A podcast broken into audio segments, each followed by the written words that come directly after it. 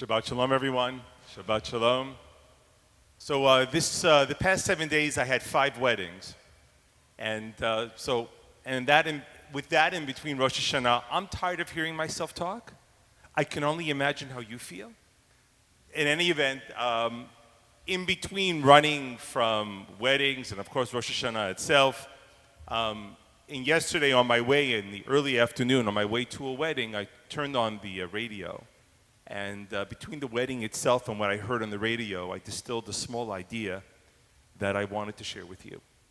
Uh, what I heard on the radio is because it was the eve of what is being observed today, particularly in the United States, and that is the 20th anniversary of September the 11th, the infamous attacks not only on the Twin Towers and Lower East Side of uh, New York and lower part of Manhattan, but also uh, in Washington, D.C., D.C., excuse me, in the Pentagon, and then the, uh, the tragic Flight 83 that we believe was destined also for the White House or a similar area, but was forced to be crashed uh, in northern Pennsylvania.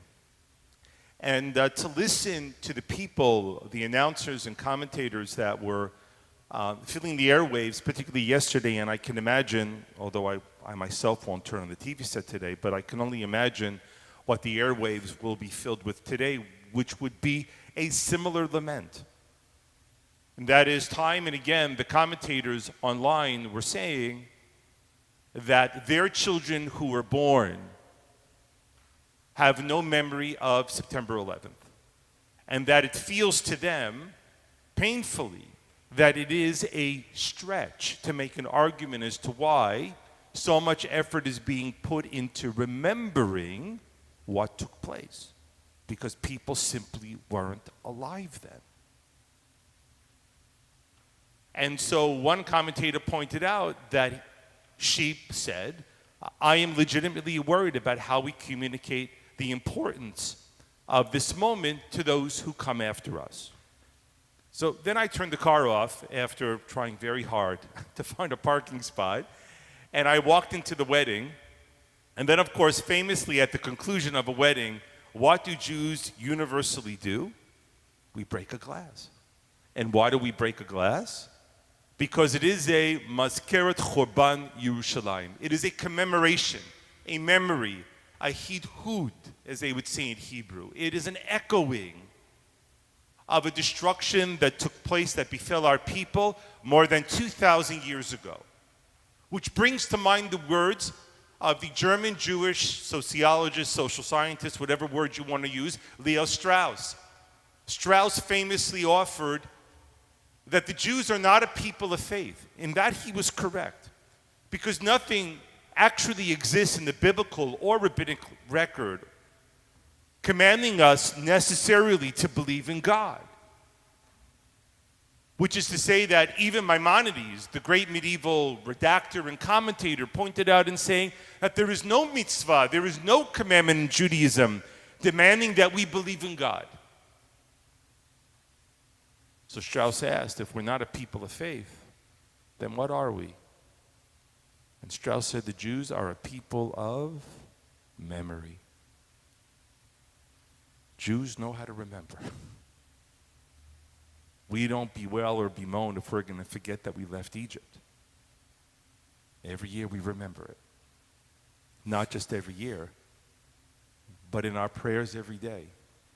You hear the words, Zecher Yitziat Mitzrayim. It is a commemoration of our exodus from Egypt. We are so steeped in this, we aren't even aware of this muscle memory that we have as a people, how we remember.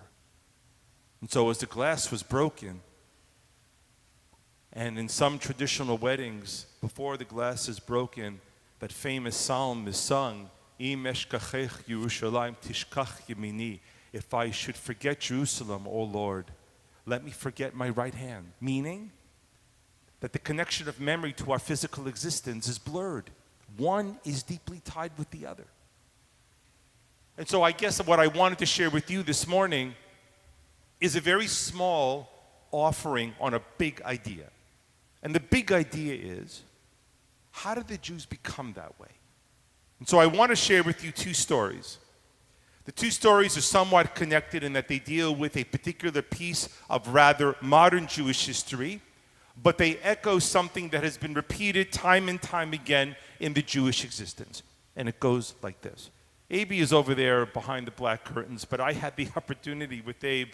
Uh, Abe, how many years ago did we go on the March of the Living? Six years ago? Seven. Yeah? Okay, seven years ago. We went on the March of the Living, and uh, we had an opportunity, as all the people who participated in the March of the Living, uh, to go to the Polish town of Tarnów. Tarnów had a, um, uh, it was a small farming community, but it had a very, very br- vibrant Jewish population. The synagogue in Tarnów, if you have an opportunity to go, is breathtaking in that many of the words of some of the most popular prayers in the, um, in the Siddur are actually written on the walls, which is a testament not only to the fact that printing books was an expensive occupation and people probably didn't have a lot of books, but uh, also that their expression of art was prayer itself. It's a beautiful thing. In May of 1942, the, uh, the Gestapo, the Nazis, came into Tarnów. they called all the Jews to the Rynek, which is the town square. They brought in army lorries, trucks, to cart away 800 of the children who had accompanied their parents. And then they brought them to a barn that wasn't far from the Rynek, maybe a quarter of a kilometer away, where they proceeded to uh, shoot all of the children dead within earshot of their parents. They then loaded the bodies and brought them to a forest. Um, if memory serves me correct, it is called Zbylitowska Góra. And they were, and there there is three mass graves that contain the bodies of those Jewish children. When I went uh, seven years ago to that forest, it is a, a stilling and stirring and chilling experience to stand in that quiet forest. It is a pilgrimage of sorts for Israeli students as well. And there was a small stone that was written alongside one of the grave sites. It said as follows, written in Hebrew Hamitzvah liskur. We have a duty to remember. Haschut, but the merit lo lishkoach, to not forget. And that is because in rabbinic and biblical Judaism, the commandment to remember is seen in two ways. Not just liskor, to remember, but lo lishkoach, not to forget. They say that to remember something, liskor, zachor, is an emotional thing that you carry inside of your heart. I remember my father, who's no longer alive, who I loved. I remember friends of mine who are no longer alive, who I love. But what does it mean to not forget? Lo lishkoach.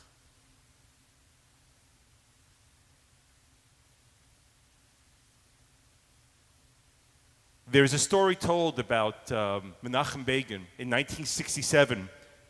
Prior to the uh, Six Day War, the Israeli government undertook a national unity government. It was an emergency declaration bringing in all of the different parties, political parties, the major ones, to participate in the decisions that the government was making because they were facing an existential threat. Menachem Begin, who up until that point had been an outcast in Israeli politics, was now sitting in a formal government cabinet meeting.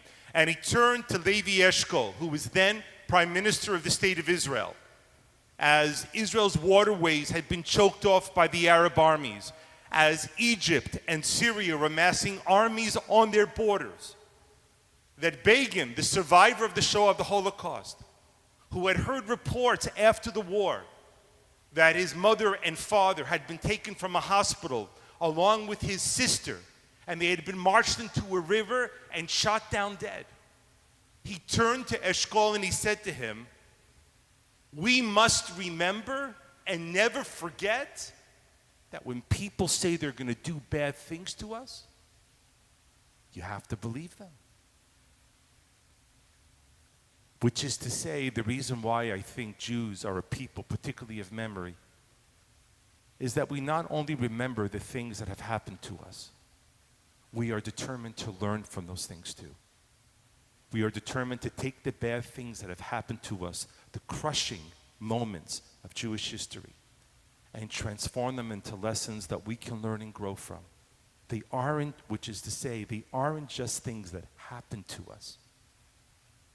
They are things that we grow from and we learn from them. And it was said thousands of years ago after the destruction of the Second Temple by the great Jewish historian Josephus.